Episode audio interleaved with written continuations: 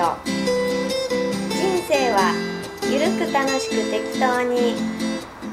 今回は下関のさっちゃんこと上光幸子と下やんが人生はどんな時も行き当たりばっちりお先マックス一寸先はパラダイスというタイトルでドライビング対談いたしました。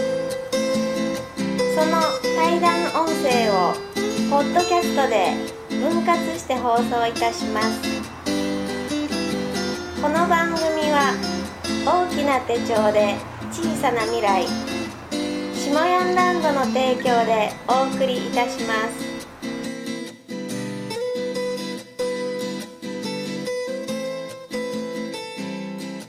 あのアヒルの水かき理論からいこうか。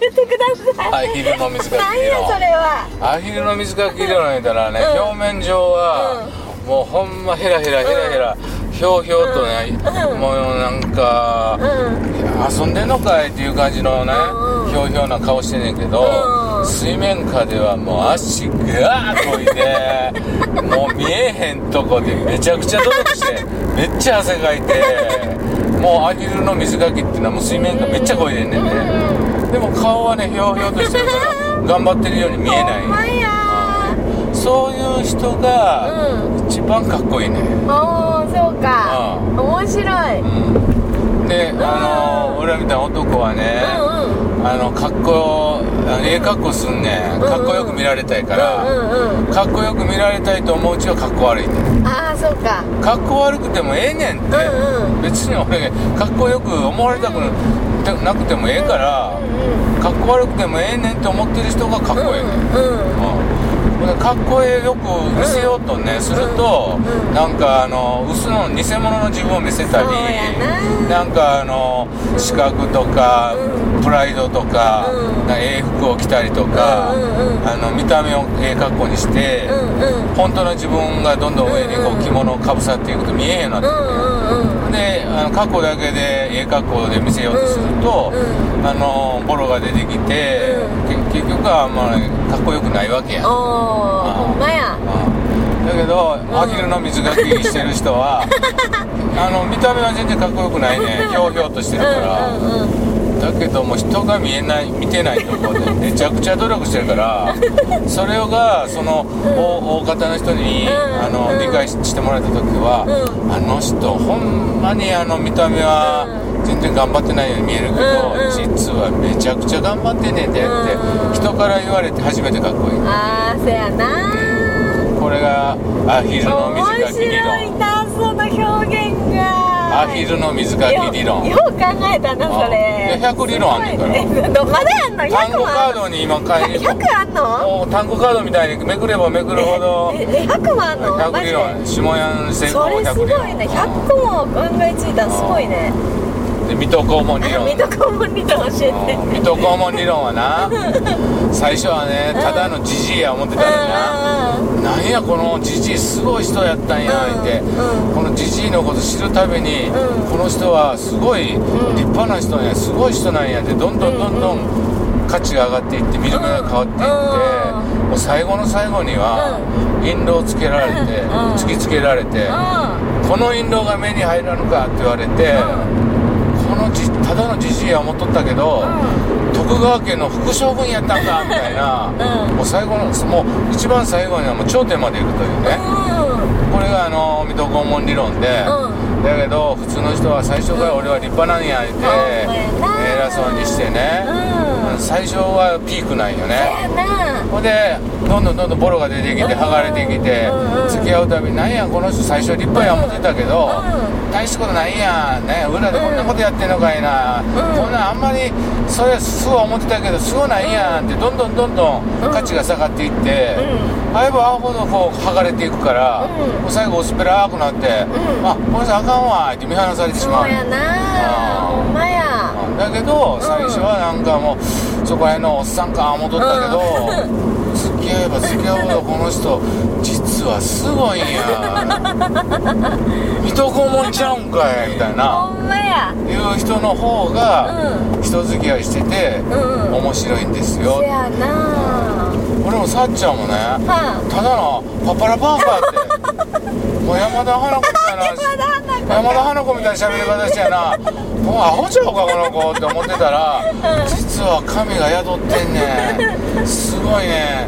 行き当たりばっちりで生きてきてあるけどなんか全部うまいこと言って多くの人から支えられてるやんって。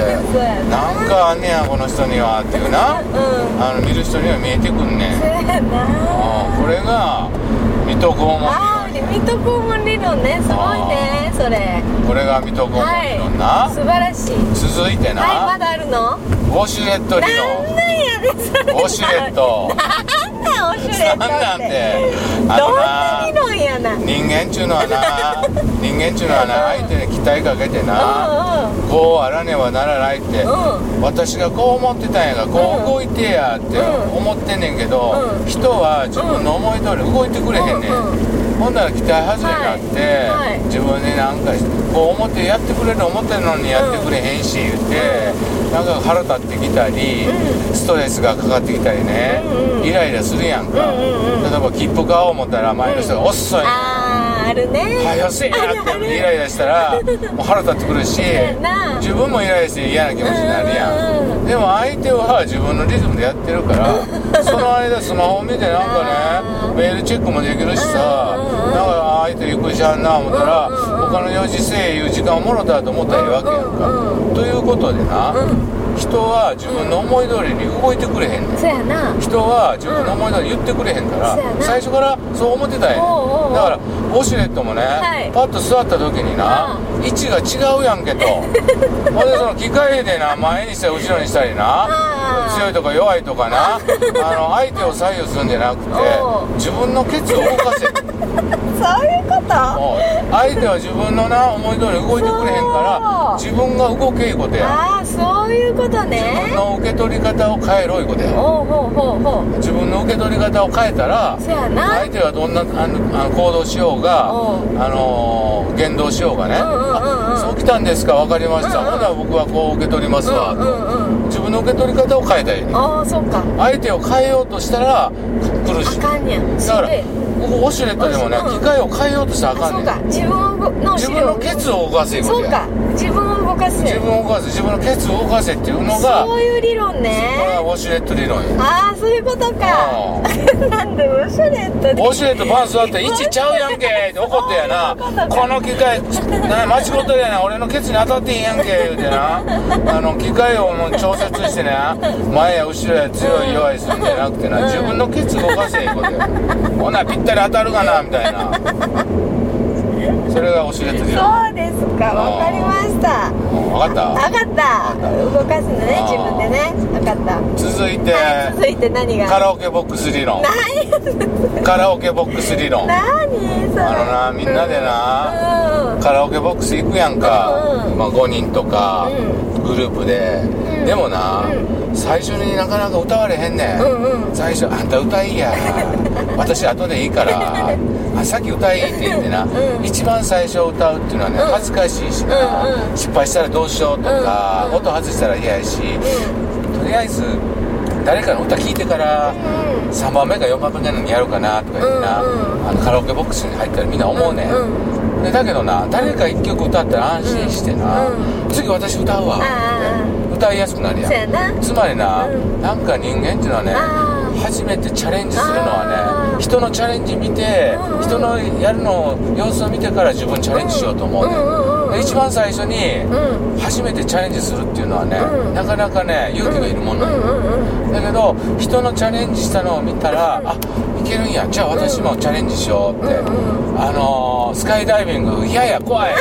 だけど、友達が「やった!」って聞いて、スカッとしたとか聞いたら、うんじゃあ私もやろうかなってやったりするもんな、うん。カラオケボックス理論っていうのはそういう人間が挑戦する時は、うん。人の挑戦して、うん。人の挑戦するのを見て、うん。自分も安心して次のチャレンジができる、うん。うん。で自分も1回歌ったら、うん。うん。もう2曲目3バンバン入れんねんそうやだからな自分がなんか一つのチャレンジしたり、ううん。うんまいこと言ったら、ん。もうもう一個やろうもう一個やろうって、うんうん次のチャレンジ次のチャレンジって、うん。もうカラオケボックスに歌を次々入れるよう予約を入れるように、うその自分の挑戦がね、うん。次から次からね楽になっていくっていう。そうか。これがねカラオケボックスああそうなんや。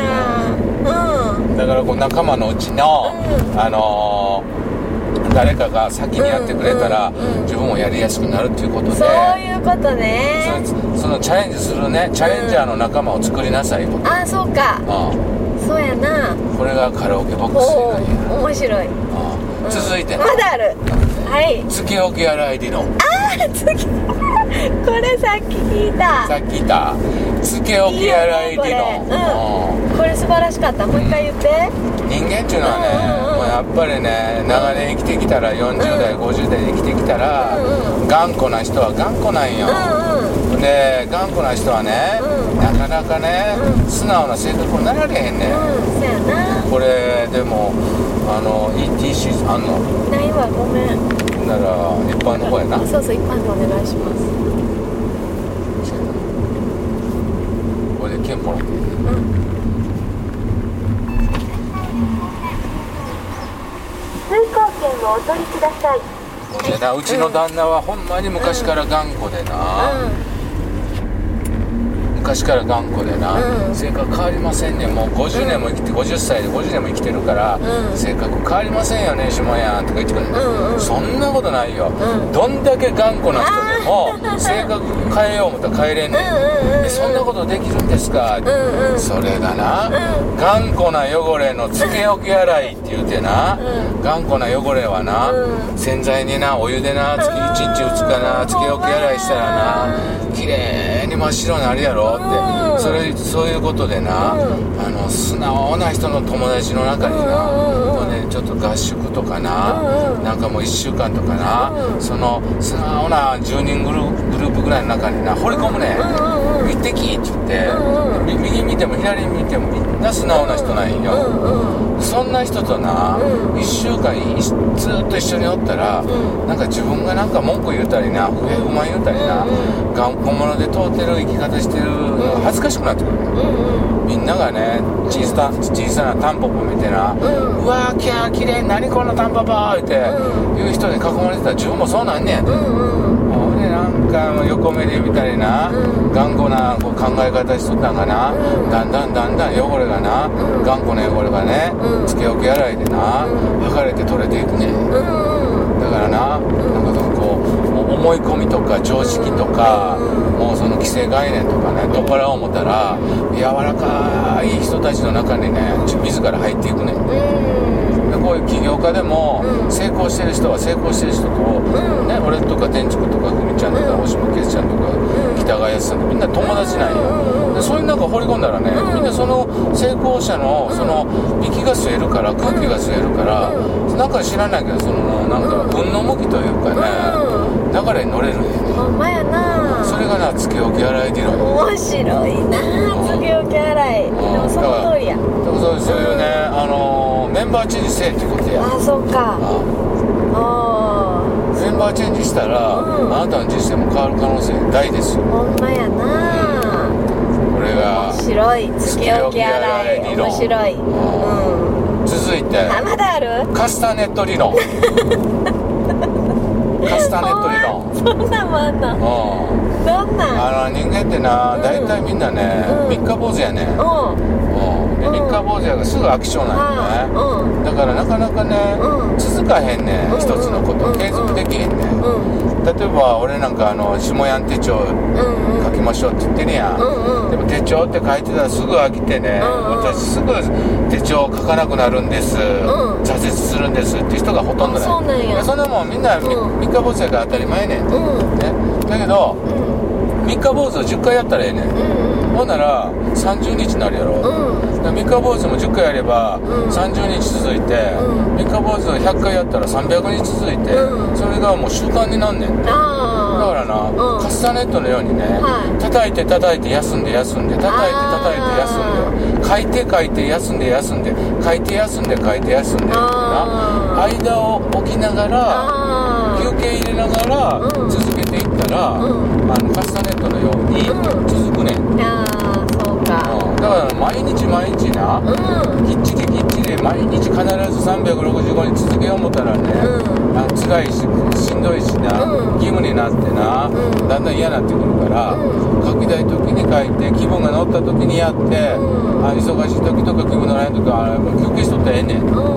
だけどまたあの思い出してうん。叩いて、ん。で休んで叩いて休んでっていうね、カスタネットのように例えば楽器のギターをやるとかピアノやるとかも、う休みながら練習する、休みながら練習。うん。ずっと根詰めてやろう思ったら、うんそれだけになってちょっと辛くなるからな,、何事もカスタネットのようにうん場を置いた反復が成功を導きますよ。そういう意味ね。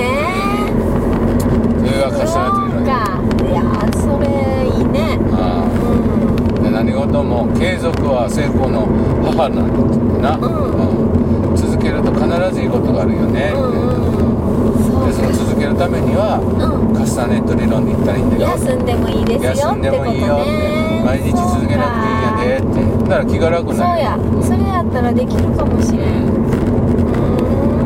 ん。うこれがカスタネット理論。そうか。うん。なすごいな。次から次へと出てくるな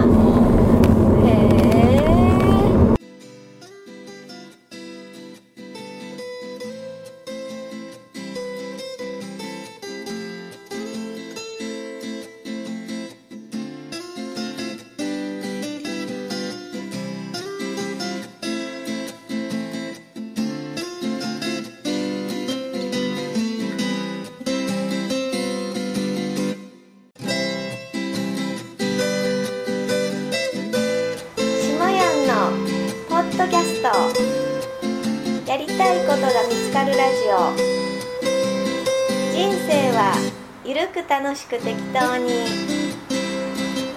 今回は下関のさっちゃんこと上光幸子と下やんが人生はどんな時も行き当たりばっちりお先マックス一寸先はパラダイスというタイトルでドライビング対談いたしました。その対談音声をポッドキャストで分割して放送いたしますこの番組は大きな手帳で小さな未来下ヤンランドの提供でお送りいたしました。